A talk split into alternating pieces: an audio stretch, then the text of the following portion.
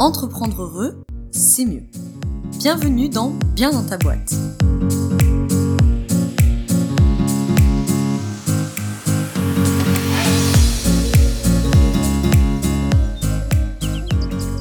Bonjour à toi, bienvenue dans ce nouvel épisode du podcast Bien dans ta boîte. Aujourd'hui, je te retrouve pour un nouvel épisode dans la catégorie Je trouve ma voix. On va parler de trois choses que j'aurais aimé savoir quand j'étais en train de m'orienter. Alors ce podcast, il n'est pas, cet épisode, il n'est pas forcément destiné que aux étudiants ou aux lycéens qui chercheraient à s'orienter. Ça peut être évidemment pour euh, n'importe quel euh, travailleur, indépendant ou pas, qui euh, cherche sa voie, qui se pose des questions, qui peut-être même réfléchit à une reconversion professionnelle. Alors dans ce podcast, je vais pas forcément te donner des conseils. C'est plus trois choses, trois conclusions entre guillemets que j'ai tirées après des années de galère d'orientation. Alors bien sûr, euh, j'en aurai d'autres, hein. c'est un truc dont je vais te parler euh, dans cet épisode, c'est que je pense que toute notre vie, on cherche plus ou moins notre voie. Euh, d'ailleurs, ce podcast est un peu justement un éloge à la non-vocation, je vais t'expliquer tout ça. c'est un concept que je n'aime pas beaucoup. Donc, c'est pas vraiment trois conseils pour trouver ta voie, c'est plus trois choses que j'aurais aimé savoir, que euh, j'aimerais dire à la jeune fille que j'étais qui s'est euh, tellement torturée pendant ces années-là et qui peut-être pourrait bah, servir à ceux qui sont également en train de se torturer, de surcroît lycéens, étudiants, etc., qui sont aussi très jeunes, euh, qui sont pris dans cette spirale, entre guillemets, de, du système scolaire ou, ou des a priori qu'ils ont sur le monde du travail voilà, je, pense qu'on va passer un peu toute notre vie à se poser des questions sur soi, etc. Donc c'est plus ce que j'aurais, euh, ce que je voudrais dire à la jeune Laura qui s'est beaucoup, beaucoup, beaucoup angoissée, torturée, posée de questions, etc. Euh, plutôt que de réels conseils. Mais je pense, ceci dit, euh, que le retour d'expérience est toujours utile et que peut-être il pourra t'aider ou qu'il pourra aider quelqu'un de ton entourage. En quel cas, évidemment, partage-lui ce podcast. Et je t'invite d'ores et déjà à rejoindre le groupe privé Facebook qui s'appelle Bien dans ta boîte, le groupe privé, toujours avec beaucoup d'originalité, je le dis à chaque fois. Je t'invite donc à rejoindre ce groupe Facebook parce que c'est ici que la communauté Bien dans ta boîte euh, bah, échange, partage. Donc il y a plein de rituels, tu verras, le lundi on fait les objectifs de tout le monde, le mardi on répond aux questions, le jeudi on trouve des solutions. Bon, je t'en dis pas plus, mais voilà, il y a un véritable échange, partage, c'est très bienveillant.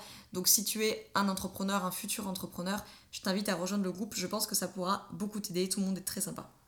Et histoire que ce podcast ne dure pas 25 minutes, n'est-ce pas? Je le dis à chaque fois et ça dure quand même 25 minutes, donc je vais me bouger. J'attaque tout de suite avec la première chose que j'aurais aimé savoir. La première chose que je voudrais dire à euh, la jeune Laura qui euh, cherchait à s'orienter et qui s'est bien euh, tracassée, c'est tu n'es pas obligé de trouver la voie professionnelle. Alors là, ça sera ma partie revendicative, si je puis dire ça comme ça. Je veux, dans cet épisode, tuer la notion de vocation. Je m'explique. Personnellement, ça ne tient qu'à moi, bien sûr, c'est mon avis. Personnellement, je n'adhère pas plus que ça à cette notion de vocation. Alors certainement, il y a, des personnes pour lesquelles cette notion, elle existe, elle est réelle et, elle existe pour eux. Euh, très probablement, mais en tout cas, elle n'existait pas pour moi. Ou en tout cas, jusqu'à présent, elle n'a pas existé pour moi. Euh, comme tu le sais euh, peut-être si tu as écouté les autres épisodes, après le lycée, j'ai commencé par une première année de médecine. Et comme tu peux t'imaginer, c'est un univers où on parle beaucoup de vocation. Hein. Tu, le sais, on a, t'entends ça dans le langage courant, la vocation de médecin, la vocation de chirurgien, la vocation de la santé, etc. Donc moi, je suis arrivée en médecine. J'étais au-delà de ça très très motivée et très engagée dans ce cursus d'études, mais c'était pas ce qu'on pourrait appeler une vocation. C'est-à-dire que depuis toute petite, j'ai pas rêvé que d'être médecin. Euh, moi, j'ai rêvé de plein de choses en l'occurrence, tu vois. Je voulais être, euh, alors euh, comme beaucoup d'enfants, vétérinaire, maîtresse, chanteuse. voilà, et puis j'ai voulu être journaliste, j'ai voulu être médecin aussi, certes. Enfin bref, je voulais être maîtrise d'équitation, je voulais être cavalière, je voulais faire plein de choses. Donc du coup, je faisais pas partie de ces étudiants de médecine qui pouvaient dire que depuis leurs 3 ans, ils voulaient être médecins et qu'ils ont voulu faire que ça et qu'ils n'ont toujours pensé qu'à ça et qu'ils n'ont fait des études que pour ça. C'était pas du tout mon cas je me sentais un peu euh, bizarre, un peu anormale. J'avais l'impression que je méritais moins que les autres, tu vois, parce que j'avais tout mais Enfin, pas tout, mais plein de mes collègues étudiants en médecine qui disaient que c'était la vocation de leur vie. Alors moi, j'avais l'impression que c'était ma vocation à ce moment-là, c'est-à-dire que j'avais l'impression que je ne pouvais faire que ce métier-là et que ma vie serait foutue si je faisais pas ça. mais je rêvais pas de faire ça depuis toute petite. Donc voilà, j'avais l'impression de mériter un peu moins à côté de mes collègues qui disaient que depuis tout petit, ils rêvaient d'être médecins. Donc moi personnellement cette notion de vocation elle me pose problème parce que euh, comme tu le sais du coup j'ai quitté médecine à la fin de la première année, euh, pas que mon classement ne me convenait pas mais euh, on va dire plutôt que le milieu ne me convenait pas. Donc je suis partie à la fac de bio, un passage tellement éclair que je le raconte très peu parce que c'était pas du tout mon truc et après du coup je suis allée à la, fac de psycho et la suite tu, tu, la connais ou si tu la connais pas tu la devines hein, mais bon. En tout cas pendant ces années-là j'avais l'impression de me tromper parce que je changeais de voix et que c'était pas normal et que euh, à la limite on t'octroyait que ta première année tu pouvais t'être trompé d'orientation mais il fallait qu'à partir de ton second choix c'est bon tu t'étais décidé. Et moi évidemment le second choix n'a pas été le bon. Mon troisième choix euh, qui était psycho je l'ai adoré mais il y a un moment où j'ai aussi euh, voulu faire autre chose. Et du coup pendant ces années là je me disais que j'étais pas normal qu'il fallait que je trouve ma voix qu'il fallait que je trouve ma vocation et que voilà, j'étais pas normale parce que tous mes copains, eux, ils trouvaient leur voix. Enfin bon, ça c'est ce que je croyais dans ma tête en tout cas.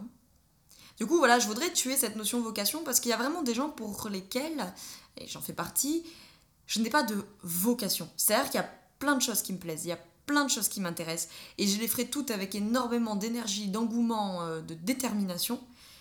Mais ma vie, en tout cas euh, à l'heure où je te parle actuellement, je dirais peut-être pas ça dans quelques années, mais à l'heure où je te parle actuellement, j'ai pas l'impression que ma vie soit dédiée à une chose. Et je suis très heureuse aujourd'hui de dire que ma vie n'est pas dédiée à une seule chose.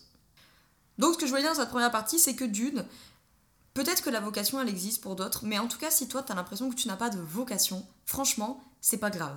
Deuxième chose, tu peux te tromper. C'est pas grave de se tromper d'orientation entre guillemets, et j'ai même envie de dire mieux, puisque toutes tes expériences te servent. Et aujourd'hui, ce qui fait mon profil, ce qui fait peut-être le tien, c'est ma capacité à avoir été adaptable à toutes ces, euh, ces cursus scolaires. C'est euh, le fait que j'ai eu le courage d'en changer quand ça ne me convenait pas. Euh, voilà, c'est toujours une question de comment tu vas le tourner, comment tu vas le présenter, et tu peux le tourner à ton avantage.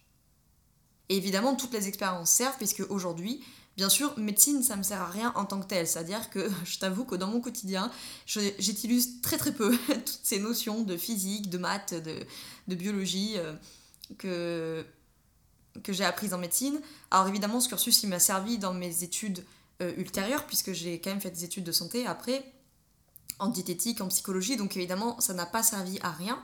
Mais je veux dire, aujourd'hui, dans mon quotidien d'entrepreneuse, euh, voilà, je veux dire, la, biologie, les maths, la physique au quotidien, ça ne me sert pas en tant que tel. Sauf que toutes les expériences servent. Et médecine, ça m'a servi pour ça, parce que malgré tout, j'ai appris mes limites. J'ai appris à travailler. J'ai appris que rien ne me serait donné, que rien ne serait cadeau. Donc, toutes tes expériences te servent. Et surtout, le point important, c'est que moi je voulais faire plein de choses. C'est-à-dire que la médecine, sincèrement, ça me passionnait et je pense que c'est un métier qui m'aurait passionné.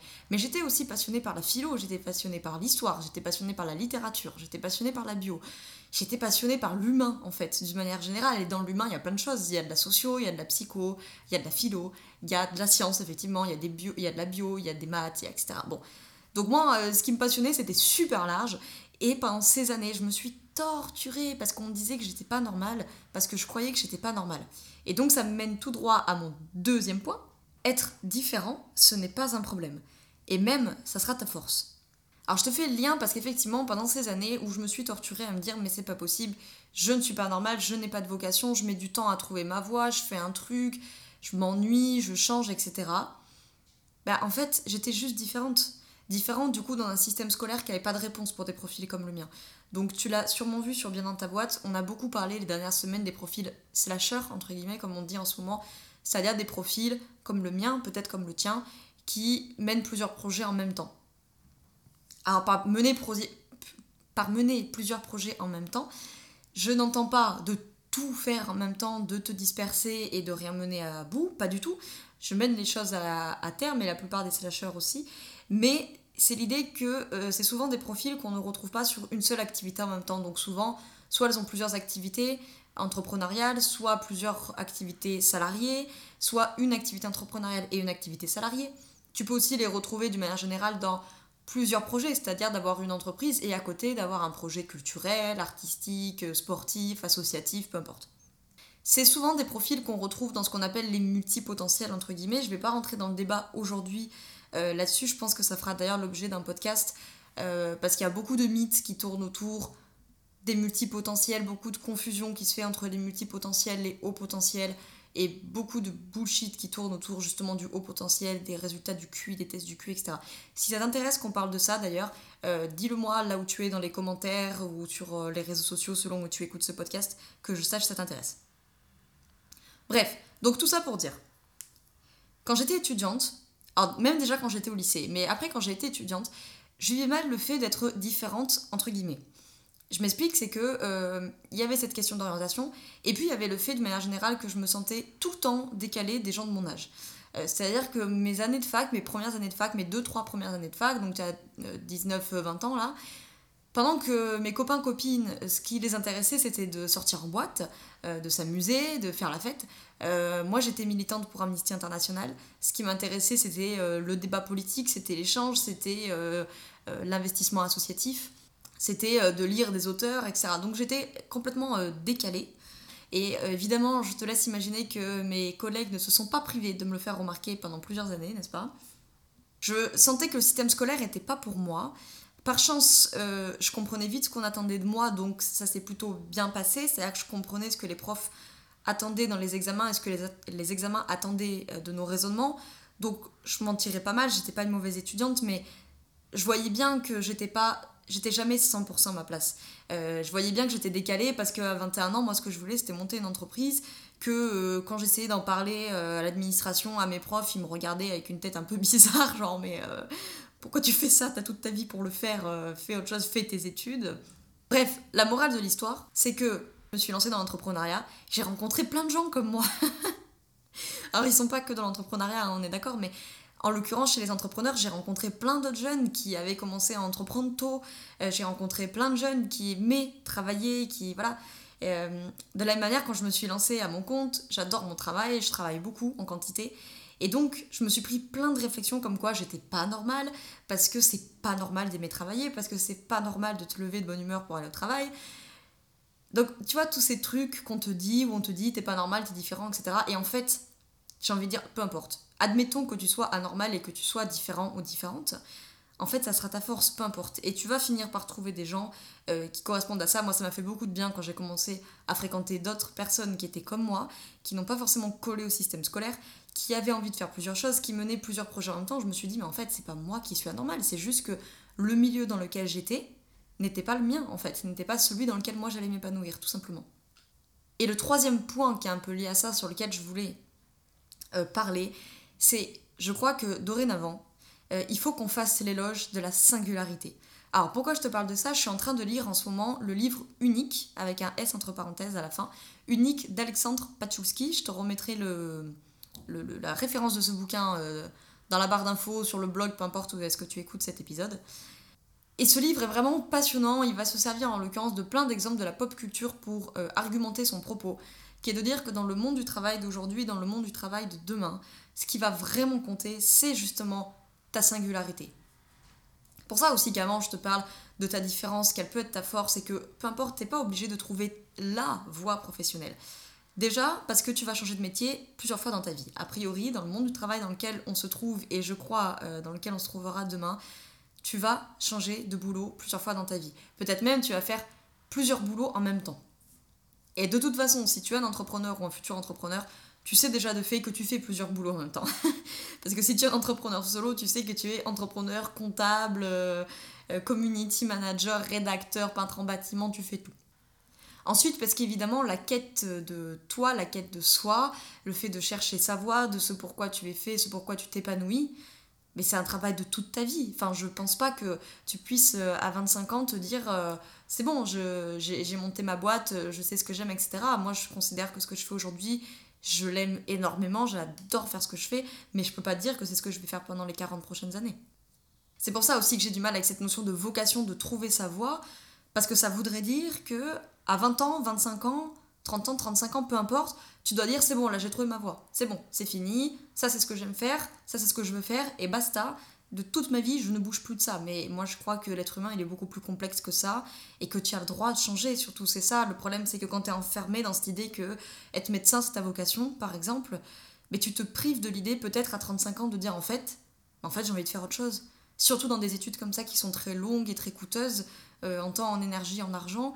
Euh, c'est d'autant plus difficile à 35 ans de tout envoyer chier pour dire en fait, moi, ce que je veux faire, c'est d'élever des chèvres. Pourquoi pas? Et du coup, plus tu t'es enfermé dans cette idée de dire que tu dois trouver la voie professionnelle, que tu dois trouver ta vocation ad vitam aeternam, et moins tu auras de facilité après à te dire, en fait, j'ai eu ce projet professionnel pendant 5, 10, 15, 20 ans, je me suis éclatée, je, je l'ai aimé, mais aujourd'hui j'ai envie de faire autre chose, en fait, tout simplement. Donc cette notion de singularité, pour moi, elle est extrêmement importante de travailler à se connaître, euh, à savoir quelle est justement notre singularité, notre différence, comment est-ce que tu peux la mettre en avant, comment tu peux la tourner à ton avantage, et surtout euh, dans l'ère qui nous attend, qui sera euh, dominée, je sais pas, mais en tout cas accompagnée par les intelligences artificielles et par de la robotique de plus en plus présente, qu'est-ce qui fera la différence sur le marché du travail pour toi? Est-ce que c'est réellement tes compétences? Est-ce que c'est réellement tes compétences techniques, si je puis dire? Ou est-ce que c'est plutôt justement ta singularité, ce qui fait ta différence, et tout euh, ce qu'on pourrait parler pendant des heures de tout ce qui est soft skills, et, euh, et plutôt tes compétences entre guillemets relationnelles humaines. Moi, je crois que c'est plutôt là-dessus qu'il faut miser. D'ailleurs, ta singularité, ta différence, euh, ton unicité, peu importe comment tu veux l'appeler, c'est ça qui fait que, que, tu seras recruté, c'est ça qui fait que tu vas trouver des clients quand tu es, quand tu es freelance, quand tu es entrepreneur. Alors je sais que c'est un parti pris, tu seras peut-être pas d'accord avec moi, mais moi je crois que quand tu bosses à ton compte, il y a plein de raisons évidemment pour lesquelles tu vas trouver des clients. Pour tes compétences techniques, certes, pour ton tarif, pour ton réseau, pour plein de choses. Mais je pense qu'il y a aussi une très grande notion justement de ta singularité. D'ailleurs, euh, Alexis Minkela qui fait le podcast Explore, il en parle dans son dernier épisode avec Louis Gognier. Et Louis Gognier lui en parle euh, sur la partie de comment se positionner, comment se démarquer quand on est freelance, quand on est euh, entrepreneur solo, indépendant. Et justement, il lui parle de cette notion que si tu as un point de vue assez tranché sur quelque chose, si tu prends parti pour quelque chose, euh, les gens te reconnaissent pour ça. Je pense donc par exemple à Louis Gognier qui a un podcast qui s'appelle Everyone Hates Marketers, où justement il, euh, il a le parti pris de dire moi je n'aime pas ce marketing de bourrin, marketing un peu crado. C'est un parti pris qu'il a, tu peux l'aimer ou le détester pour ce point de vue-là, mais au moins bah, il dit quelque chose. Il a une singularité, il a une différence, et donc les gens le reconnaissent pour ça. Alors oui, peut-être qu'il va perdre 1, 2, 3, X clients qui seront pas d'accord avec son point de vue et qui vont dire moi j'irai jamais bosser avec lui parce que j'aime pas ce qu'il pense du marketing, peut-être. Mais de toute façon, est-ce que c'est vraiment des clients avec lesquels il aurait voulu travailler? Je suis pas sûre. Et il va aussi du coup faire adhérer euh, à son personal branding, si je puis dire, tous les gens qui sont d'accord avec lui. Donc je crois que c'est très important en tant que freelance entrepreneur que tu oses prendre position sur des sujets qui te tiennent à cœur. C'est le cas par exemple de l'ESS. Par exemple, tu peux dire moi je travaille qu'avec des entreprises que je considère éthiques, sociales, solidaires, etc. C'est un parti pris. Peut-être tu te mettras des gens à dos qui sont pas d'accord avec toi. Mais d'une, déjà tu es en phase avec tes valeurs et tes convictions. Évidemment, en tant que coach, je peux pas euh, te, te conseiller le contraire. Et deuxièmement, si tu te places d'un point de vue purement, entre guillemets, travail, purement prospectif, tu vas aussi du coup faire adhérer des prospects et donc des potentiels futurs clients à ton point de vue. Donc voilà, je pense que la question de la singularité, de la différence est extrêmement important. Et d'une manière générale, ce que j'aurais envie de dire à la jeune Laura qui s'est tellement angoissée de ne pas trouver sa voie, de pas trouver sa vocation, c'est stresse pas, tu vas finir par trouver un projet, il va te plaire. Il euh, n'y a, y a, pas de problème en fait. Je veux dire, si tu es quelqu'un de curieux, si tu es quelqu'un de déterminé et qu'il y a des choses qui te plaisent dans la vie, en fait c'est formidable, tu vas les faire, tu les feras 2 ans, 5 ans, 10 ans, 15 ans, 20 ans, j'en sais rien, peut-être même toute ta vie, peut-être pas toute ta vie, et c'est pas grave en fait. Moi je voudrais vraiment dire à cette jeune Laura de laisser tomber cette notion de vocation, laisser tomber cette notion de il faut absolument que tu trouves ta voie, cette croyance limitante que il faut que je trouve ma voie, il faut que je trouve une discipline dans laquelle je vais rester pendant 15-20 ans, sinon que vont penser les gens? On s'en fout, Laura. on s'en fout, Laura, de ce que vont penser les gens. Donc on s'en fout, toi qui m'écoutes, de ce que vont penser les gens.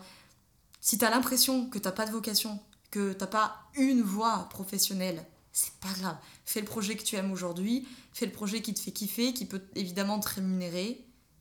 Il tiendra le le temps qu'il tiendra. Il te rendra heureux ou heureuse le temps qu'il te rendra heureux ou heureuse. Tu auras développé plein de compétences, tu auras développé une très belle expérience, tu auras développé ta singularité, ton unicité. Et ce qui se passera après, tu auras bien le temps de le voir d'ici là. Voilà, j'espère que cet épisode du podcast t'a plu. Dis-moi, toi, euh, dans les commentaires sur le blog, sur les réseaux sociaux, selon où tu es quand tu écoutes ce podcast, euh, ce que tu en as pensé. Qu'est-ce que toi tu aurais dit euh, aux jeunes toi qui se torturaient à savoir comment s'orienter, où est-ce qu'il devait aller, etc. Qu'est-ce que tu te dis à toi si toi actuellement tu es en train de chercher ta voie ou éventuellement de te reconvertir professionnellement, etc. Bref, en résumé, dis-moi ce que tu en as pensé. En tout cas, je t'attends comme d'habitude, sur le groupe privé Facebook. Dis-moi dans les commentaires ce que tu en as pensé. Si tu es sur iTunes, tu peux me laisser 5 étoiles. Ça te prend environ une seconde et demie. et moi, ça m'aide beaucoup. Et au moins, ça m'aide à savoir surtout si le podcast te plaît et si tu veux que j'en fasse plus comme ça, ou plus conseils, plus partage d'expérience, ce que tu préfères le plus. En tout cas, je te souhaite une très belle soirée ou une très belle journée selon quand tu m'écoutes. Et surtout, je te souhaite d'être bien dans ta boîte. Ciao, ciao